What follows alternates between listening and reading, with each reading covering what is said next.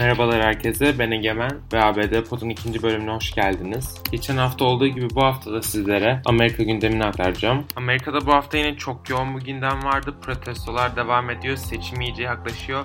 Trump ve Biden sürekli karşılıklı açıklamalarla birbirlerini eleştiriyorlar. Ve her şeyin gölgesinde ülkede devam eden bir sistematik ırkçılık ve bu ırkçılığa karşı halk tarafından gösterilen yoğun ve şiddetli bir tepki var. Bu tepkiler, protestolar bu hafta iyice, iyice arttı şiddetli bir şekilde. Bunun sebebi ise Jacob Blake'in arabasında sırtına 7 defa ateş edilerek felç bırakılmasıydı. Jacob Blake 29 yaşında siyahi bir Amerikalı. Geçtiğimiz hafta yani 23 Ağustos'ta arabası arabasındayken polis tarafından sırtına 7 el ateş ediliyor ve bunun sonrasında felç kalıyor. Bu da beraberinde zaten 3 ay öncesinde George Floyd'un katledilmesiyle başlayan Black Lives Matter hareketinin daha da şiddetlenip ülke genelinde protestolara dönüşmesine sebep oldu. Bunda Jacob Blake'in gördüğü muamele sonrası bütün dünyada bir tepki uyandı. Amerika'daki sistematik ırkçılığa karşı NBA maçları, tenis karşılaşmaları, beyzbol müsabakaları, birçok spor müsabakası ertelendi. Özellikle NBA oyuncuları çok ciddi bir tepki gösterdi. Hani direkt olarak ülkede bu tarz olaylara bir önlem alınmadığı müddetçe karşılaşmalara çıkmayacaklarını duyurdular. Aynı şekilde tenis tenis ve beyzbol müsabakaları da ertelendi. Ancak sonrasında yapılan görüşmelerle bir şekilde NBA oyuncuları tekrar ligin normale dönmesi konusunda ikna edildi. Ancak ülke genelindeki protestolar henüz dinmiş değil. Özellikle şu sıralar Amerika'nın Portland şehrinde çok büyük protestolar meydana geliyor. Orada yaşanan şey aslında protestodan çok birazcık da kaos.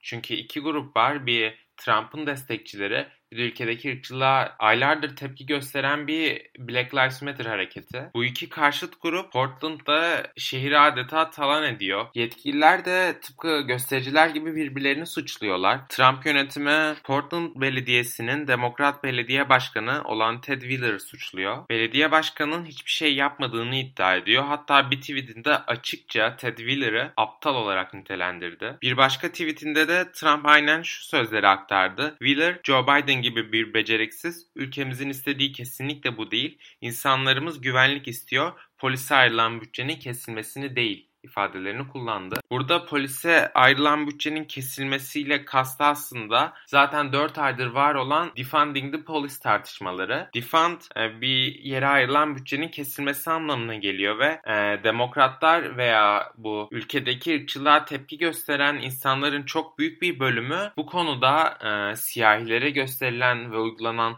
kaba kuvvet konusunda polisleri çok ciddi bir şekilde suçluyor ve dolayısıyla onlara ayrılan fahiş bütçelerin de kesilmesinden yanalar. Cumhuriyetçiler ve Trump yönetimi buna çok ciddi bir şekilde karşı hatta Trump bunu çok iyi bir şekilde Joe Biden'a karşı kullanıyor. Aslında Joe Biden'ın da desteklediği bir şey değil bu. Joe Biden açıkça bu konuyu desteklemediğini söylemişti. Ancak demokratların büyük bir kısmı e, bu görüşü destekliyor. Trump ise bunu kullanarak Biden'ı bu fikirle özdeşleştirmeye çalışıyor ki daha sağ ve ılımlı görüşü olan seçmenin oyunu alabilsin. Buna karşılık Portland Belediye Başkanı olan Demokrat isim Ted Wheeler ise Trump yönetimini suçluyor. Ted, Wheeler'ın iddiasına göre ise Trump ve Trump yönetimi ve Trump yönetiminin uyguladığı politikalar ülkede ve özellikle Portland'da şu sıralar devam eden şiddeti körüklüyor. Biden da aynı şekilde Trump'ın şiddete ve kaba kuvvete karşı değil de tam tersi bunu körükleyen politikalar ürettiğini her konuşmasında vurguluyor.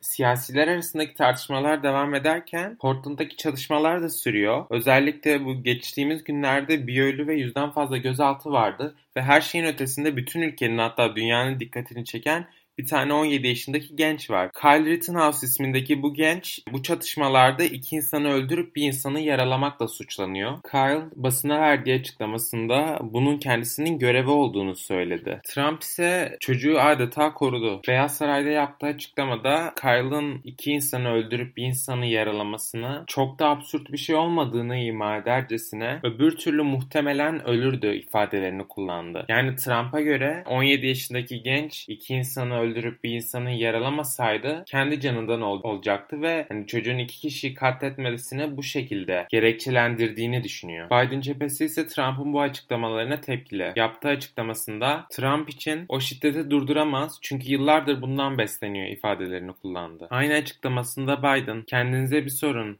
İsyankarları destekleyen radikal bir sosyalist gibi mi gözüküyorum? Gerçekten mi? Ben arınmış bir Amerika istiyorum. Covid'den arınmış, suç ve yağmalamadan arınmış, ırksal şiddetten arınmış bir Amerika. Kötü polislerden ve her şeyden öte 4 yıl daha Trump'lı bir Beyaz Saray'dan arınmış bir Amerika istiyorum sözlerini kullandı. Açıklamasının devamında Trump'ın Covid-19 yönetiminin çok sert bir şekilde eleştirdi ve Trump'ın Amerika'da 180 bin insanın Covid dolayısıyla vefat etmesi gerçeğinden kaçtığını söyledi. Bu sırada Başkan Donald Trump, Jacob Blake olayının gerçekleştiği Wisconsin'in Kenosha şehrine bir gezi planlıyordu. Ancak yerel yetkililer buna şiddetle karşı çıktı.